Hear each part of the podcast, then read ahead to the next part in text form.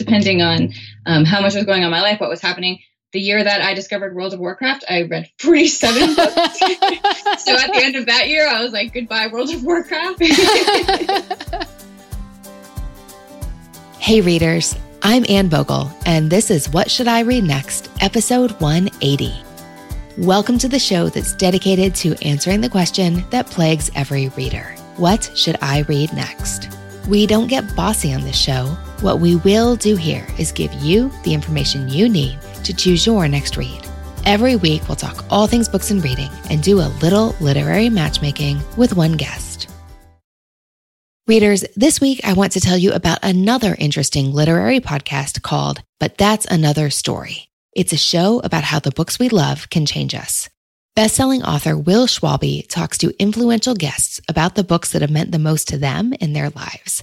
I'm sure you won't be surprised to hear that the very first episode I listened to was with author Louise Penny. That's a great place to dive in. And next, you can hear Jodie Foster talk about how reading Franny and Zooey by J.D. Salinger convinced her to put her acting career on hold so she could go to college and form a community.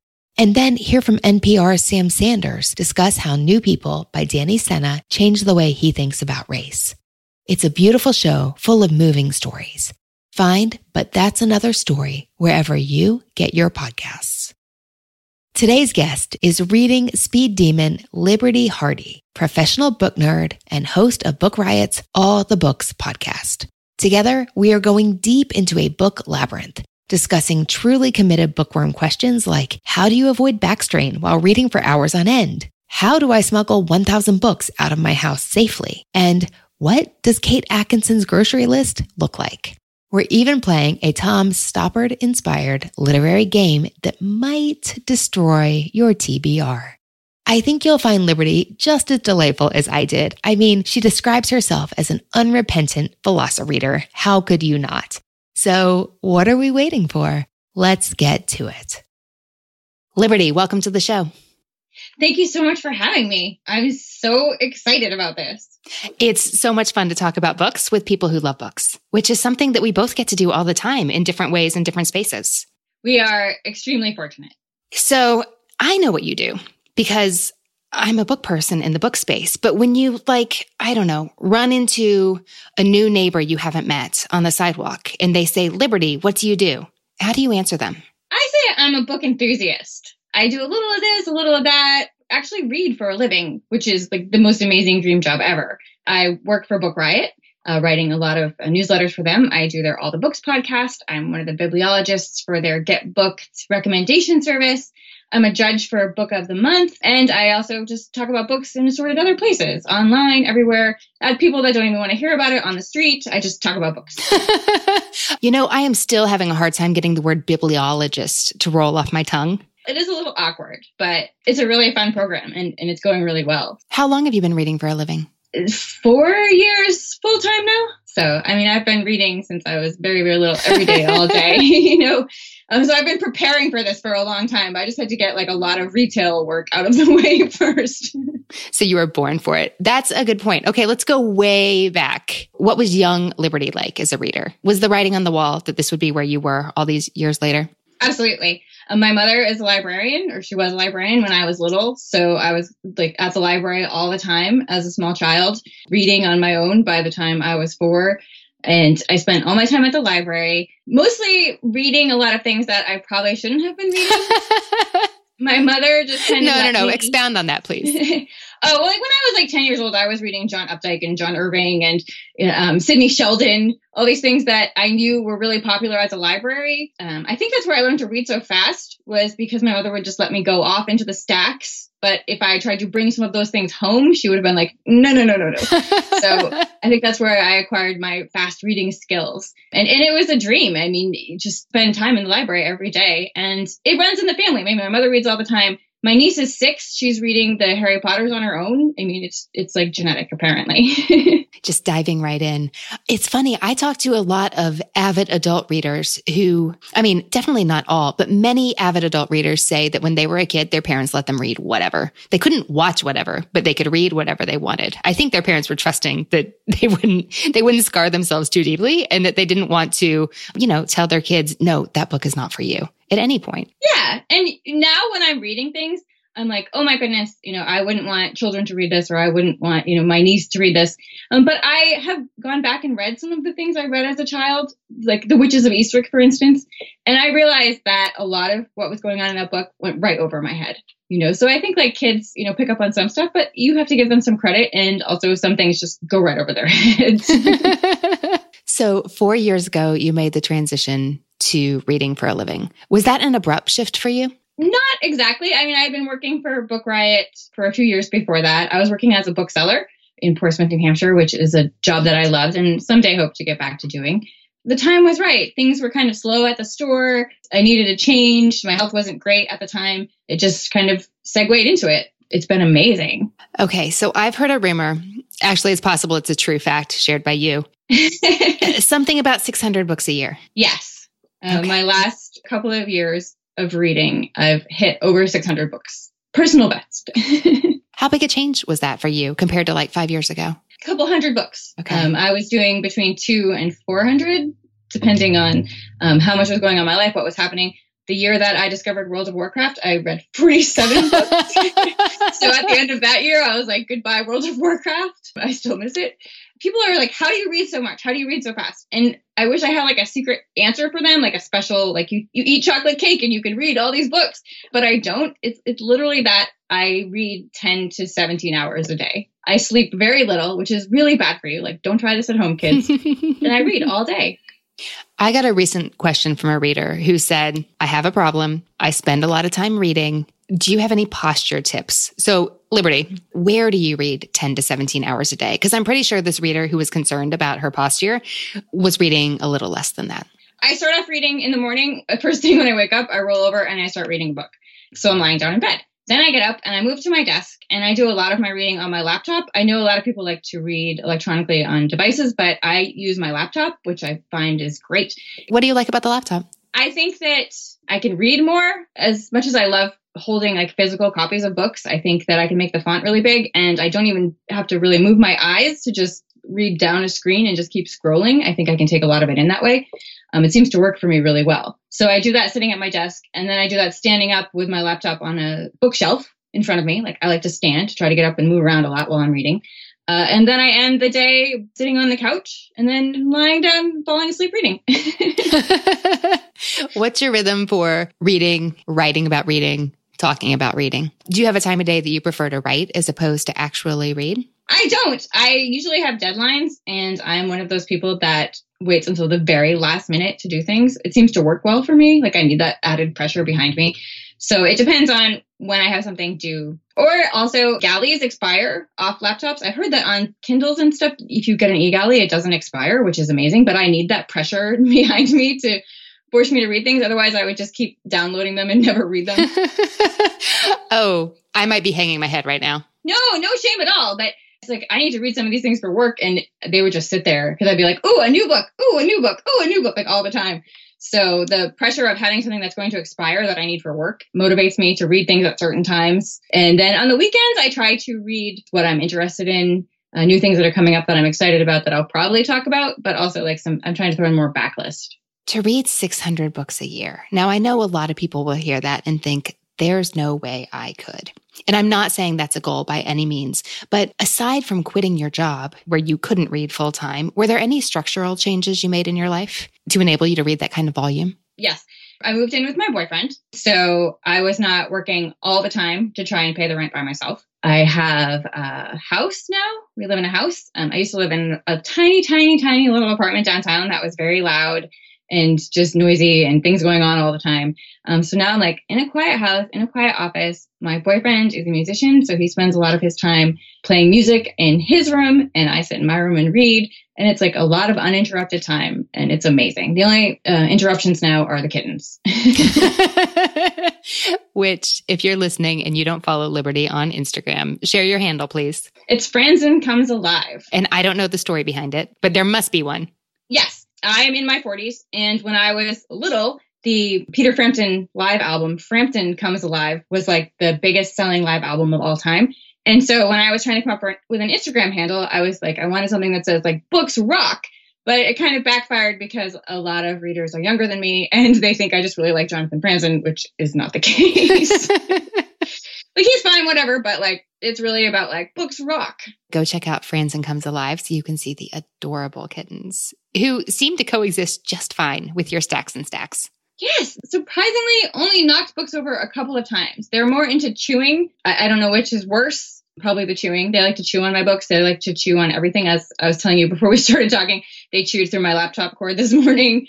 They just chew everything. It's like I'm destined to have cats that chew on books. Liberty, what's the upside of reading at that volume?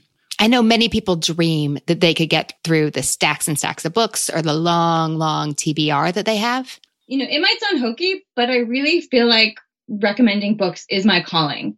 Like, after all this time, and I felt it like when I worked as a bookseller too, I don't have any skills. I don't have any education. I don't have any special talents.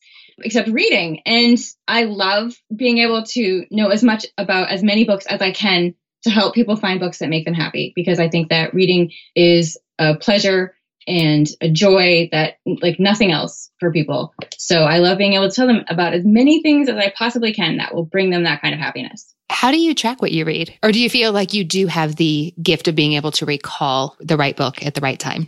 That's something I struggle with. If it wasn't written down, I think I'd remember maybe a quarter of the books that I've actually read. Yeah, I keep a spreadsheet.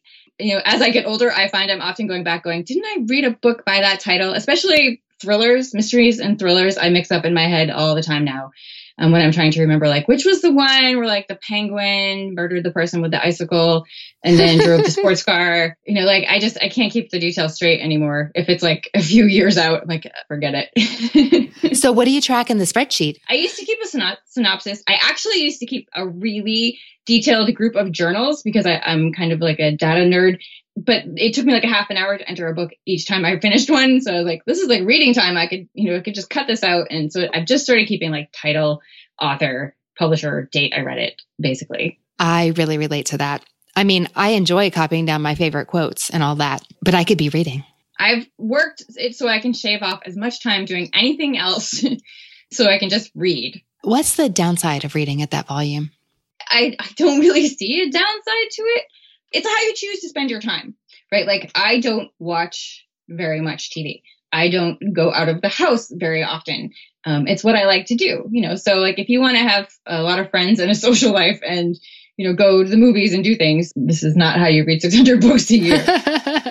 Now, you've said that you're reading on deadline or for assignment. For people who do not exist in that space, what are you working on this week? What are your assignments that are on your front burner? I'm doing things for the podcast each week. I do the All the Books podcast for Book Riot. So I used to read really, really far out, like 6 months, 9 months out. Mm-hmm. And as I've gotten older, I've learned that I don't remember as much. So I've started reading like a lot closer to the release date. It would never happen to me. I'm sure it's only you that this is happening to. I got a concussion from a book once, so I'm sure that's probably what the problem is. You got to tell us more about that. Oh, well, it was Hold Still, the Sally Mann biography, which if you've actually held onto it, the hardcover copy is quite formidable. And I was trying to I read it on ebook. I didn't realize that was like a personal safety choice, though. You were spared.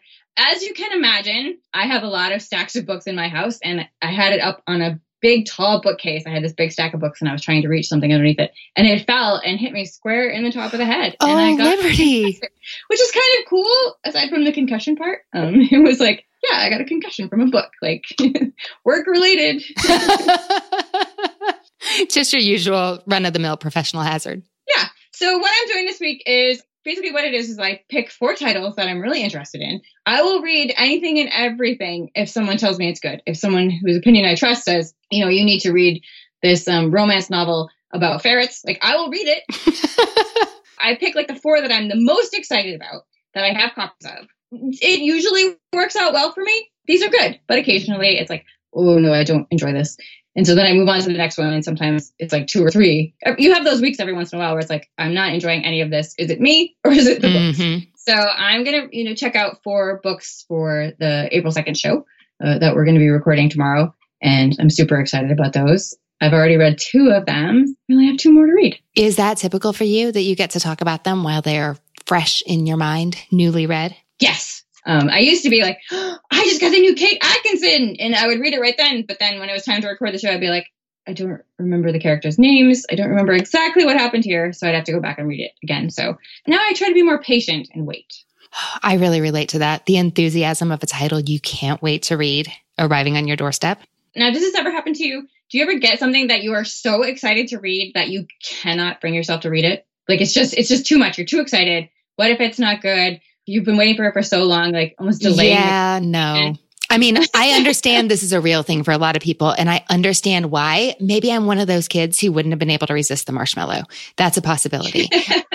But no, if a book comes and I'm really excited to read it, I read it right away. Yeah. Unless I have to be like a very good self-controlled girl and like finish my big project or something first, or finish something I have to read. But we're talking about a matter of like days or weeks, not 5 months. Mm-hmm. And also like really begrudgingly doing so because it seems like an adult necessity. Do you find yourself doing that? Yeah, every once in a while. There are certain authors that I get so excited that I just have to wait for a little bit before I can bring myself to read it. And usually it's not because I don't think it's going to be any good, because these are like the authors that I love the most. So I know it will be, but I just get so excited. I'm like, I don't deserve this yet. I'm not ready for this yet. I'm going to save this for when I need it. If there is an author you love who, I mean, you can only write a book so fast. Then if you've been waiting for it for a long time and it's finally here, then you read it in a day and you're done. And you're waiting for another year or more. Yeah. Who are your authors like that? Oh, Elizabeth McCracken. I just absolutely love her. Edward P. Jones. It's been a long time, mm-hmm. long time since we've heard something from him. Mm-hmm. Donna Tartt, who writes a book every 10 years. So that's not very helpful. Let's see. Megan Abbott. I love everything she does. Sarah Gran. There are so many authors. I just get so excited to read their books that I'm like, oh, I have to wait. Right now I'm doing that with the Kate Atkinson. Like I read the first few pages of Big Sky, which comes out in June. Mm-hmm. But now I'm like, oh, I'm going to hold off a little bit longer. Have you read all the books in the Jackson Brody series? I was surprised that she was returning to that series for her next one. It's so exciting, though. Although I have to say, I thought her historical fiction was like unparalleled. I mean, just amazing. So I would take whatever, like she could write a grocery list and I would buy it and read it every day for the rest of my life. I would love to see Kate Atkinson's grocery list, actually. Yeah. Liberty, if... Well, I was going to say if something happened and you had to read a lot less, something did happen. Hold Still hit you in the head. But if you suddenly, I don't know, encountered a perverse like genie in reverse and could only read 100 books a year, how would you choose? I guess it would depend on the circumstances. If it was like I could only read 100 books a year and I was still doing it for work, it would be new releases. But one of the things that I miss, and it's still like a Cadillac problem, I miss going into a bookstore and not knowing what's on the shelves. Like I miss just going in and being like, this looks interesting. I'm going to get this. Mm-hmm. If it was a case of where I wasn't working in books anymore, I think that would be the driving factor again. I'd go in a bookstore and be like, what's that? But being able to, read as much as I do and learn all about books is way better than going in a bookstore and not knowing what all the books are on the shelves. Tell me more about wanting to read more backlist. What inspired that? I just realized like I had just been reading strictly new releases for work for the last couple of years. And there's so many great authors that you discover when you're doing that. And they have a lot of amazing backlists. Mm-hmm. I've been trying to fill in a little bit more of that. And I also started a spinoff of all the books called All the Backlist. Yes. Where I talk about backlist mm-hmm. titles. And so I was talking about like everything I could think of for the first like 50 or 60 episodes. And then I realized like even I have only read so much backlist. Yeah.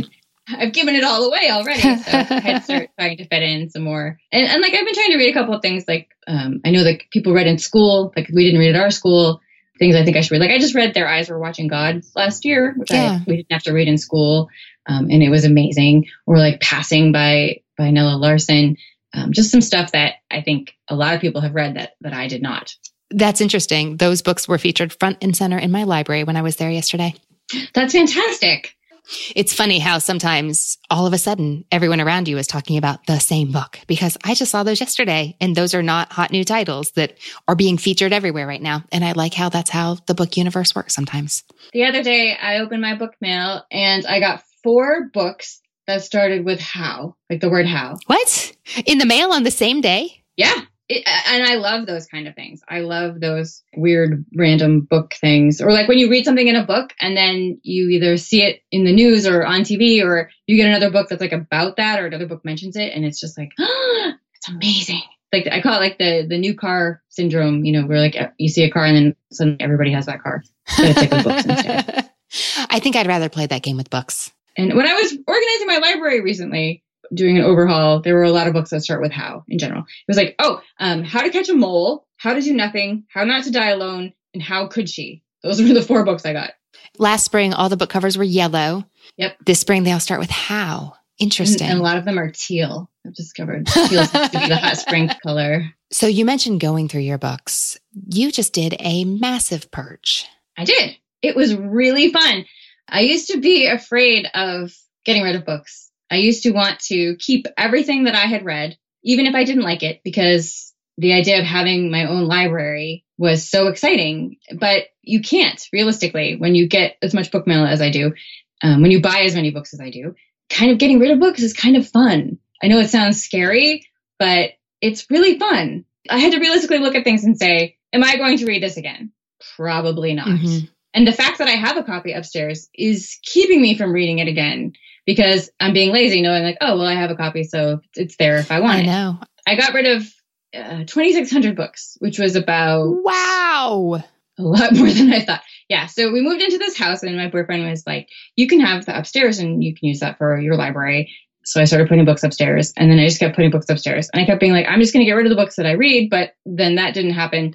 And so I was like, I probably have like 3,000 books in the house. And so when it was all said and done, I had about 6,000 in the house.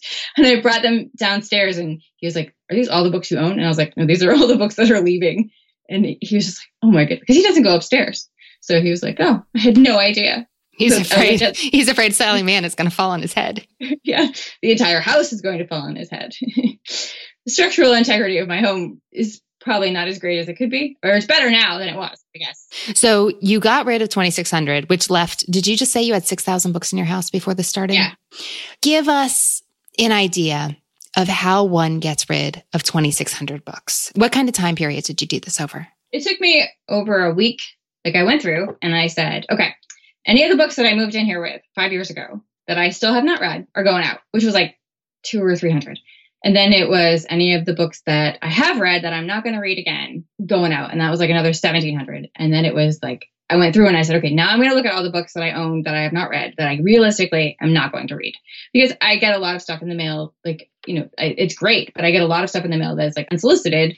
I would love to read that someday, but I'm just not going to get to it. So I picked all those out and I ended up with 2,600. I give books to people all the time. Family members, friends, the delivery people, the UPS lady. She's taken so many books from me. And just like the people at the post office, the people at the store across the street.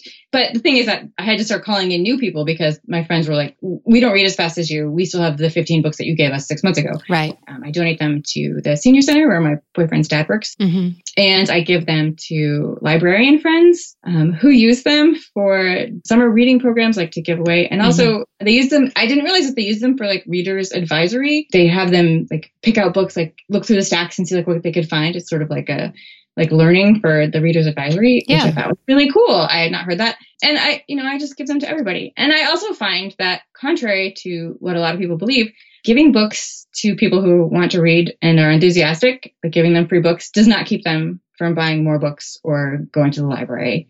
I think it just keeps fostering, a love of reading. Reading begets reading. Yeah. Yeah, I see that too. So give us a feeling for how much space. I'm still hung up on this 2,600 books idea because I got rid of 300 a couple months ago, and it took up a lot of space when you stack 300 books in your back room. How did you get 2,600 out the door? Can you give us some idea of what that looks like? Yes, I arranged them in stacks of 25, and it filled our entire sunroom. The cats were so excited. I put all the finished copies in one room, and then the galleys filled almost our whole living room because they were upstairs. I'm not going to lie. I think it would qualify as hoarding at this point, like upstairs. And part of the reason I did it, most of the reason I did it, is because I got the kittens. And I was like, they need to be able to go upstairs because they bother my other cat and she needs more space. But I was worried about stacks of books falling over on them. And at that point, like I just had books all across the floor, like big stacks of books just filling the whole floor, some kind of like book labyrinth. So that's when I made the decision. I would much rather do that than a corn maze, for the record. That would be so great. So I had to do it. It's not for everybody. I have friends who read almost as much as I do, and they have 20 books in their house. It's my aesthetic. How do you find what you're looking for? How do you organize your collection? Well, that was another problem. That was another reason why I did this cull, because I used to be able to find everything no matter what. And then I was having a problem because I like to alphabetize by title, because I find that if I can't remember a book when I'm thinking about it, I'm more likely to remember the title before I remember the author. Mm-hmm. So I like to alphabetize by title. So first I alphabetized all my books upstairs, A to Z.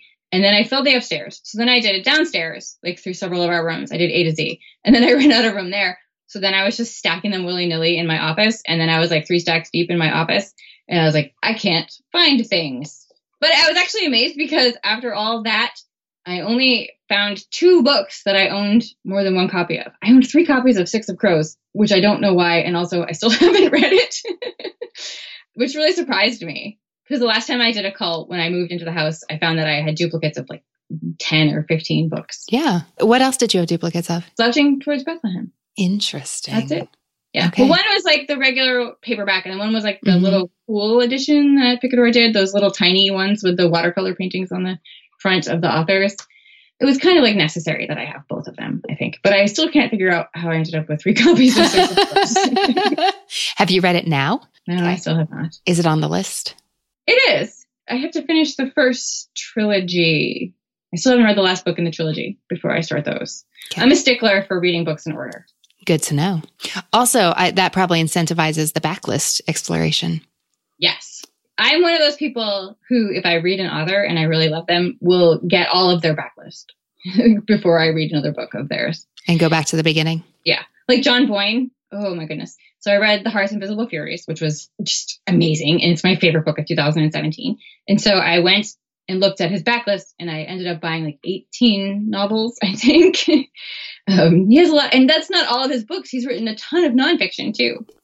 Okay. So our producer, Brenna, was just telling me I had to read The Terrible Thing That Happened to Barnaby Brockett, which I have checked out from the library, but haven't read it yet. Is that one you've hit on your backlist? Nope. I have not hit on it. Haven't worked the way forward yet. She told me it was really good. I've heard amazing things. I had not even heard of it until I went and checked all his backlist out. And then, you know, like after, I don't look at reviews before I read books usually if I'm interested in something, but I like to go back and look at them after, or like after I purchase something. And that one has just incredible reviews. Yes, I agree. I like to do that too. What's your reason for skipping them prior to reading the book? I find at this point, if you go on Goodreads, like there are a lot of helpful reviews, but I find that people's taste varies, and sometimes like hate ratings just make me so sad. You know, like you go on and like you see, like you can go on right now and pick a book that doesn't come out for 6 months, and you can find some of them that have like a 2-star rating or a 1-star rating, because people do that. Didn't like the author's appearance on that podcast. 1 star. Yeah. They haven't read the book yet, but yeah, I hear you. So I like to form my own opinions, but I mean, I do feel guilty how much I read, which I know I shouldn't. I should own it. But if I don't like a book, like that's like, you know, a few hours of my day, you know, no big deal. Let's move on. You know, like that doesn't bother me. But I find like if you don't have a lot of time to read, you want to know, is this worth my time? Which is why I like to talk about books that I enjoy, but I don't talk about books that I don't enjoy, because I don't want to waste people's time telling them what they shouldn't read, because I want them to be happy and find things that they enjoy. Right. Okay. Let's talk more about book recommendations. If recommending books is your calling, which I love putting it like that. I call myself the court suggester. Oh, you were born in the wrong era. When someone asks for your help recommending a book, whether it's online or back when you worked in the bookstore, what are you listening for in order to glean what they enjoy and what they may enjoy reading next? Well, the first thing I ask them is, you know, tell me your 3 favorite books, and then tell me a book that you read recently that you loved, and tell me a book that you read recently that you didn't love. And I usually get a pretty good idea from that. And you can also like hear a lot of what they're not saying by like what they choose. What does that sound like? If they're just picking mysteries, then you know that you don't want to, you know, suggest like a romance novel. Or if they're just picking romance novels, like you should probably pick something, you know, in that genre, as opposed to like being like, here, read this science book. But there's also like little things that, you know, cross over all the time. So it's sometimes fun to like be like, do you want to try a new genre? Like, because here's this book I think you will really love because you love birds. And this is about, you know, someone who stole feathers. It's fun. You described yourself as a huge data nerd. Do you think that helps you recommend books to your fellow readers? I do. You know, I've spent so much time already telling you how my memory is not as great as it used to be, but it's still really good. And I'm able to like file things away and remember books like from so long ago. I think that's very beneficial, being able to recall that, you know, right away. I think it definitely helps. Plus I like to keep spreadsheets, and I go through and I look at them to like refresh my memory and be like, what am I going to talk about today on all the backlists, you know, and just get all these titles in my head. I'm like, oh, there was that. That's right. And I read this, and that's so much fun. And then I can remember it. Like next time someone's like, I want to read a book about, you know, raccoons that like to parachute out of planes. And I'm like, oh, I have just the one. I was just reminded of it the other day. I want to read the book about raccoons parachuting out of planes. You could write that book. I could write that book, but then there would be other books I wouldn't get to write. All right, I'm going to think about that book, Liberty. We'll see. I may have to dedicate it to you in 2027 when I finish it. So speaking of drawing threads between books, we thought it might be fun to play a game of questions, but with books, because everything is better with books. Everything is better with books. It is. Have you read Rosencrantz and Guildenstern are Dead? I have not. Oh, really? Well... Rosencrantz and Guildenstern Are Dead is one of those, I think it's actually a play. I had to read it in high school English, and it started with the class going, this is dumb. And it ended with, I think, most of the class going, this is amazing. So partly interesting concept, partly a good teacher. I mean, you know, I'm thanking my lucky stars for all the good English teachers I had through the years. Not uniformly so, but many of them, because when the grownups in your life are excited about reading, you are excited about reading and you never think it's boring. But Staub returns Hamlet inside out, and he tells the story from the perspective of these two minor characters who are barely mentioned by name in the story. They're a little thick and don't always understand what's going on. But there's this one exchange in the book, and I highly encourage you to look it up on YouTube. We'll put a link in show notes to the clip here, where they play this game called Questions. The idea is they compare it to tennis, and they're volleying questions back and forth to each other. You can only answer the question with a question, and it's really funny. You're going to have to take my word for it, or go look it up on YouTube when we're done talking. It's just 2 minutes, and it's really fun. But I thought it would be fun for us to do that same thing with books, perhaps to play a mental association game where we can volley book recommendations back and forth instead of questions, a la Rosencrantz and Guildenstern. Okay. I'm going to start. I'll share a book that I read and loved recently, and I'd love you to pick a book that it reminds you of, tell me about it, and send it back my way, and we'll go from there. Okay. Okay, I'm going to start with a recent read, The Last Romantics by Tara Conklin. I hadn't read her first book, The House Girl, but I love a intricate, messy family story about a family that's kind of messed up, but is going to work through it together, that ends on an ultimate upbeat of hope. How about you? It's one of my favorites of this year. Oh, I'm so glad to hear it. I also read it without knowing anything about it. It was one of those ones, and this is where the expiration comes in handy. It was about to expire off my laptop, and I hadn't read it yet. And I was like, okay. I've heard good things, like not good things, but like I've heard people say that they've read this book and loved it. So I read it, and it just blew me away. Like the whole thing with her being, you know, 102 at the start of the book, and like narrating it, and being a poet, and like this is the story where I came from. I just loved that book so much. And it reminded me a little bit of another book that came out this year that I really enjoyed, The Care and Feeding of Ravenous Hungry Girls by Anissa Gray, which is another one about siblings. Some terrible things that happen when they are young and how that affects them when they are older. But it also looks at parents who are incarcerated, which is something that you don't often see in novels, like what it's like for the families when a member of the family does something, like how it affects the other people in the family who have nothing to do with it, and also how it affects the children when their parents are incarcerated. I thought it was really, really wonderful. Yes, I am actually listening to The Care and Feeding of Ravenously Hungry Girls. That is a long title, and I like it. Right now, I've been working on it slowly for about a month, because it's one of those books that you're not always ready to like go to that place because it's heavy, but I'm enjoying it. I did find that incarceration theme really interesting. It makes me think of an American Marriage, obviously, but it also makes me think of this book I'm reading right now. It's The Words Between Us by Erin Bartels. And just last night, while I was reading The Galley in bed, the author had to travel across many states to go visit her mother, who's been incarcerated for reasons that aren't entirely clear because it looks like it might have been a frame job. But tonight I'm going to finish and I'm going to find out what really happened. So that's The Words Between Us by Erin Bartels. That's a novel, though. That's not true. No, it's a novel. Okay. No, it's a novel.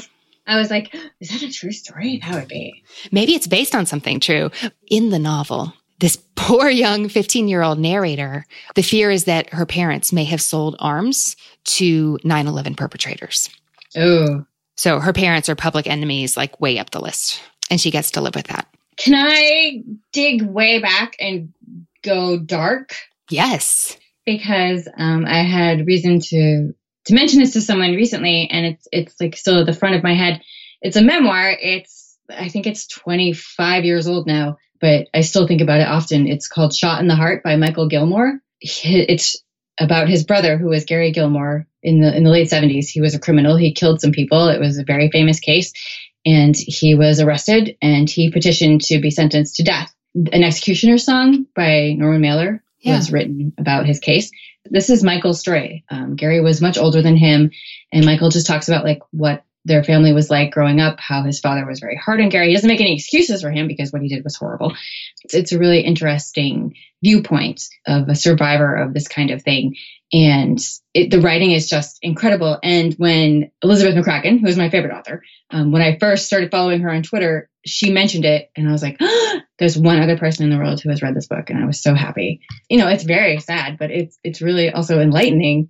And the writing is incredible. It's called Shot in the Heart by Michael Gilmore, but it's Michael M-I-K-A-L. I don't know if he still writes for Rolling Stone, but he did write for Rolling Stone for a really long time. That sounds fascinating. And what it makes me think of is a book in a different genre that's still very relevant, and that is The Body Keeps the Score by Bessel van der Kolk, because what he writes about is how trauma of any kind deeply impacts the way that we live and think and move through the world and interact with others, and how until we untangle the trauma that we've experienced in our own lives, we will remain stuck in that trauma. And it's fascinating the way he talks about what he's discovered about uncovering and treating people who have dealt with unimaginable things is sometimes so kooky that I had to read it out loud to my husband to say, listen to this. This really works, but mostly just really, really insightful. So psychology, nonfiction, The Body Keeps the Score. And that makes me think of The Deepest Well by Nadine Burke Harris, which I read last year. I think it came out last year, Healing the Long-Term Effects of Childhood Adversity. And it was incredibly fascinating about how trauma in children physically changes your body, physically changes your brain, your makeup. You know, like there was one child who, I mean, it's also terribly, terribly sad.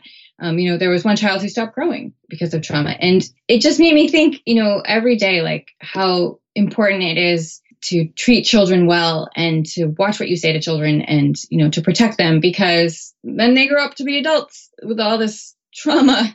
It's so, so, so sad. You know, like these terrible things happen and then we expect people to be functional adults. And this kind of looks at like how physically changes people. Right. Because you carry the trauma in your body. Okay. I'm going to take a hard pivot to talk about kids experiencing hard things, but hard on I'm 12 and I don't like the way my life is right now, not deeply traumatic. And that is my favorite middle grade novel of the year so far. It's true, I don't read a ton, but it's still my favorite. And that is To Night Owl from Dogfish. I've been excited to read this since I first found out that Holly Goldberg Sloan and Meg Wolitzer were writing a book together. This is about two young girls whose dads fall in love with each other at some kind of trade show in Chicago for maybe the building industry. That's not the point, but the details are kind of fun. So one of them is in California. One of them is in Texas. They catch wind of the fact that their dads are sending them to summer camp together. So they'll hit it off because they're maybe going to become a family, and the girls are having none of it. So they start writing emails to each other. Look,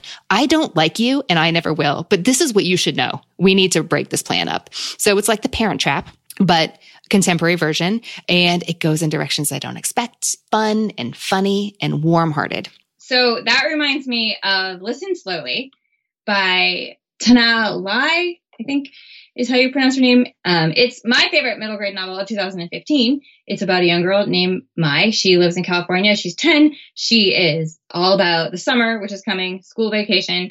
She's going to surf and she's going to hang out with her friends at the beach and she's going to crush on this boy that she really likes. And instead, her parents tell her that she's going to accompany her grandmother to Vietnam because her grandmother has a chance to find out what actually happened to her husband during the Vietnam War. Her parents came over at the end of the Vietnam War, and Mai has never been there before. And this is a total bummer for her. Lai just writes the best, like, exasperated 10-year-old voice through the whole book, like, just being like, ugh, this is a drag, and I can't believe I have to do this. And then, like, slowly being like, this country is amazing, and what my grandmother went through was so hard, and I don't want to leave here. Like, I love everyone here and everything about it. And she won the National Book Award for Inside Out and Back Again, which is also an incredible book, but this one is my favorite. That sounds really interesting, and it's not one I've read. It reminds me of a Vietnam novel I have read called Going After Cacciato by Tim O'Brien, a novel not about the Vietnam experience you're describing in Listen Slowly, but an altogether different experience of the country, and that is through the eyes of a soldier in the Vietnam War. But this book, best way I can describe it is that it plays off Alice in Wonderland. There's a chapter in the book where the characters escape the maze of tunnels that they are trapped in by falling out the same way they fell in. That's your big tip off that, oh, something strange is afoot here. I think it's fascinating because it's a novel about the Vietnam War that is playing with Alice in Wonderland. And I really enjoy interesting juxtapositions like that. You know, related Tim O'Brien note, which I just heard about, he's writing for This Is Us, the television show, which I have not seen, but I understand has parts to do with the Vietnam War. I've only seen the first season. I did not know Tim O'Brien was involved in any capacity. That is fascinating. Yeah, it's amazing. My favorite novel about the Vietnam War is Matterhorn by Carl Merlantis. Ooh. He spent 30 years writing this novel. He himself was in the Vietnam War. It's based on some of his experiences. It's about how, you know, the higher ups in the military, you know, made the soldiers do all this dangerous stuff that they didn't want to do. They did stuff that they, you know, told them wouldn't work. They made them do it anyway. You know, how there was racism, like, in the camps, like the soldiers, like, they would, you know, all bunk together and they wouldn't get along. People were just being awful to each other, like, on the same side. It's like 600 pages long, and I could have read like another 600 pages of it. It was so fascinating and just absolutely heartbreaking. And you can tell, like, the detail is so amazing that he was there himself. He has a book coming out in a few months called Deep River, which I'm really excited to read, which did not take him 30 years to write. So that's one of the ones that I've, like, been holding off on because I'm so excited about it. But this was just absolutely beautiful. If you enjoy reading military history, it's just incredible. I haven't read Matterhorn, but I'm so intrigued by the way you describe it and also the idea of spending 30 years writing a novel. Wow. And it reminds me of my favorite war novel of the past few months, because there are a lot these days, are there not? Yes. And that is the World War II historical novel, The Huntress by Kate Quinn, which we could also talk about The Body Keeps the Score there also. But in her acknowledgments, she thanks her, I guess her editor. Kate Quinn says, thank you for the extra month you gave me to finish the novel. This thing is 560 pages. I don't know how long it took her, not 30 years, but probably more than one. This is a World War II historical novel. It's told from multiple perspectives. I listened to it on audio. It sucked me right in. What happens here is there is a Nazi war criminal. It's a woman. She is the Huntress, which I was a German minor in school. So it was kind of fun to be able to understand still after all these years, some of the German. So she was die Jägerin to the Nazis. And I really loved, well, I love in any historical novel, any author's notes that give you insight into the author's process, who they base their characters on, what was true and what was imagined. But she mashed up two real women from Nazi Germany to create her character, the Huntress. The Huntress is vanished. So there is a journalist looking for her. Oh, and she's obviously a highly wanted war criminal because she was responsible for the deaths of many allies in a very cold, cruel way. There's a journalist whose brother was one of the last people she killed, and he's determined to avenge his brother's death. Then there's a female fighter pilot who is the only woman alive who they are certain can actually recognize the Huntress when she sees her. No one else can recognize her. So these two characters are on the hunt together to find this war criminal. And I love the way this story is told from different viewpoints in time. You go before the war, during the war, and after the war from multiple perspectives. And sometimes in a novel like this, you like skim one perspective because to get back to the good stuff, the storyline you really care about. All these perspectives really worked. I just loved the characters. It was such a great story. It was really well told. It was complex, but Kate Quinn nailed it. She's the author of the Alice Network, which I really loved a few years back. And I thought, oh, what's she going to do next? It's even better. So good.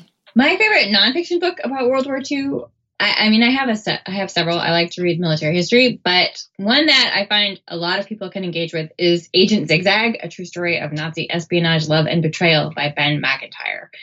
He's written several books like Sex on the Moon, and I think this was his first nonfiction book. I think he used to write X-Files tie-ins. Oh, I didn't know that. Yeah, I think that's him. Forget what you're reading because you're like, this is like the Keystone Cops. It's not possible. But it's the true story of this criminal. He was a con man. His name was Eddie Chapman, and he was British. And he got stuck when the Nazis invaded. They said to him, you know, you're in big trouble. And he said, you know what? I'm going to go back to Britain, and I'm going to spy for you. Because he was a con man, and he was also very charming, and he could talk his way out of anything. And so they said, okay. And so they sent him back to Britain, and he went to the government there and said, the Nazis think I'm spying for them. I will spy for you. It was like all this like double agent craziness. You read this book and you're like, this didn't really happen. This is something out of like Get Smart. Some of the most ridiculous things that they fell for, pretending that buildings had been blown up by doctoring photos and stuff like that. And also just like this guy, he's so ridiculous and smarmy and just gross. And you're like, is he going to follow through with what he's doing? You know, or is he going to just forget everything or, you know, screw them over like he's done with everyone else in his life? It's so, so interesting. I don't know that book, but I did read and love A Spy Among Friends by McIntyre. And yes, the truth is stranger than fiction.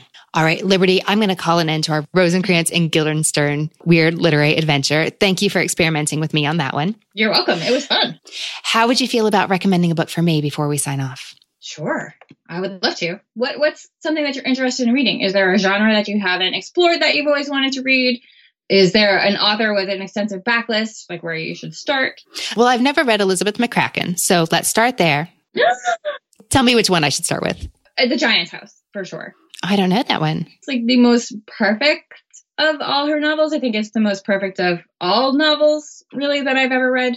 But it gives you a really good sense of her beautiful writing. It gives you a really good sense of her uniqueness. I don't want to say quirky. That's not a great word for it, but she's just, everything has like a subtle little shift to less than normal in her books. And she's so incredible. You read a sentence and you're like, I'd have to read that 15 more times.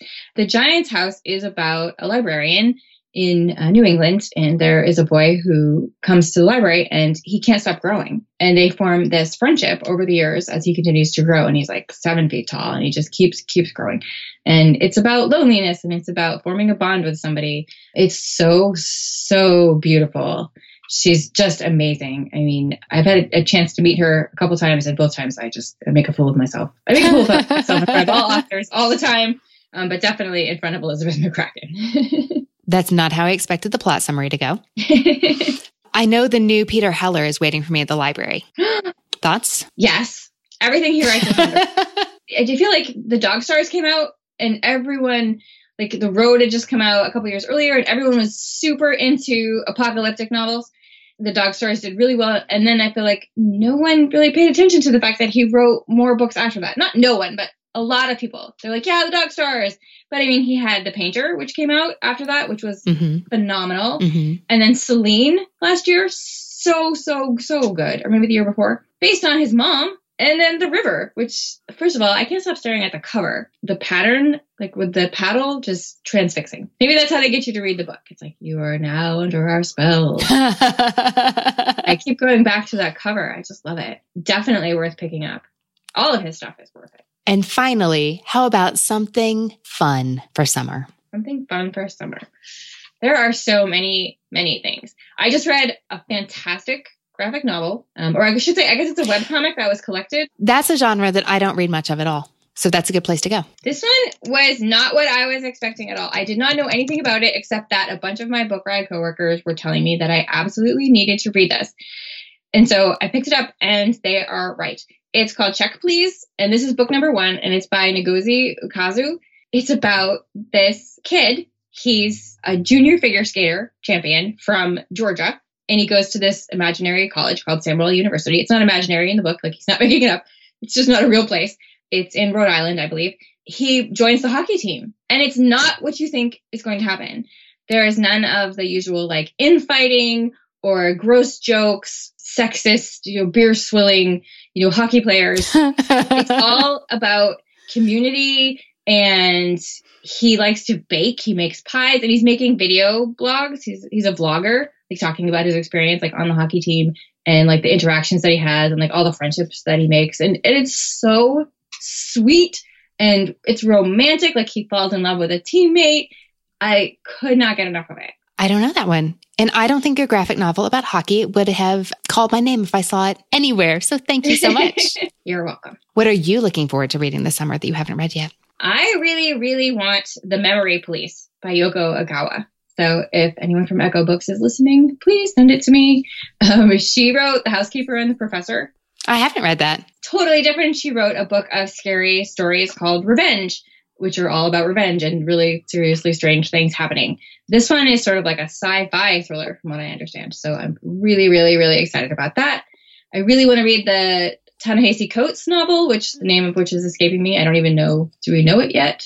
I just heard that it's happening. So that's exciting. Liberty, when we hang up here today, what's the next thing you are going to be reading? I am going to be picking up, I have to look over my shoulder at what I have coming up next. I'm going to be picking up The Affairs of the Falcons by Melissa Rivero, because that is coming out next week, and I need to check it out. I listened to half of that on audio recently. Excellent. I have to say, I've never listened to an audiobook. People tell me they're amazing. They don't go nearly as fast as staring at your giant computer screen. Yeah. Like, if I had a commute, I'm sure that I would be all about them. Or actually, people would probably want me to pay attention to the road because I'm a great pastor. Maybe not. But, they would. It's true. I'm 100% on board for other people listening to them. Well, I'm going to finish the Erin Bartels book, find out why this mom is in jail and if she really deserves to be.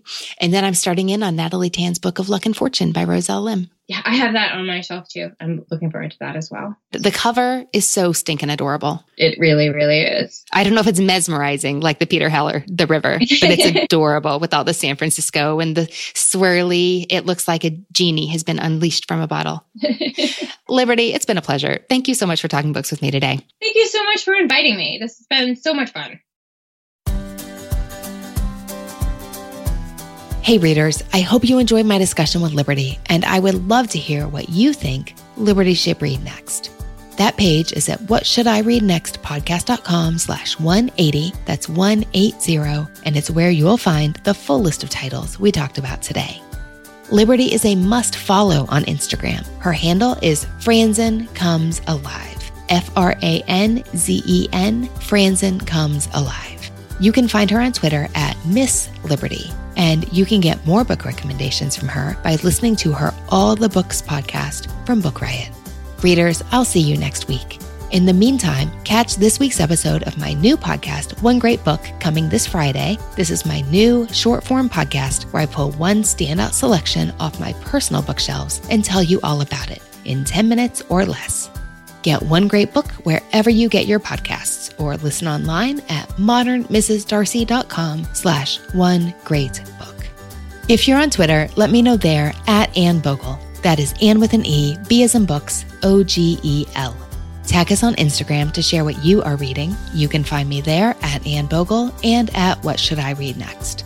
Our newsletter subscribers are the first to know all the What Should I Read Next news and happenings.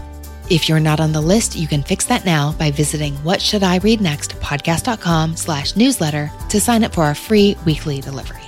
If you enjoyed this podcast, spread the book love, share it with a friend, leave a review on Apple Podcasts, or give us a shout on Instagram.